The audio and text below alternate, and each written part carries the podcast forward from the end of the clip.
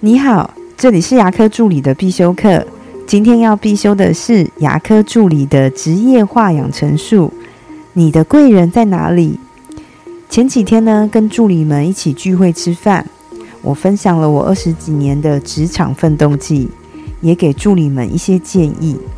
如果我们想要更上一层楼，光靠换工作不一定会越换越好，一定需要有贵人来拉我们一把。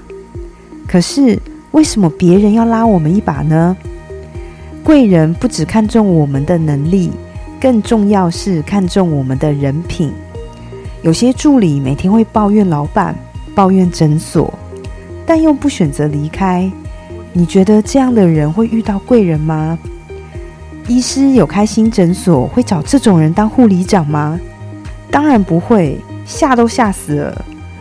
诊所每天发生大大小小的事，很多事都考验着自己的判断与人品。我建议大家要培养自己有贵人帮的特质，这样才会让你的助理生涯越过越好哦。我的分享就到这边。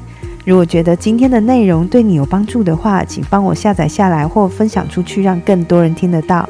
如果你对牙科管理、自费咨询或是助理培训有任何问题，欢迎留言给我，或者是在龙语牙体技术所的粉丝专业可以找到我。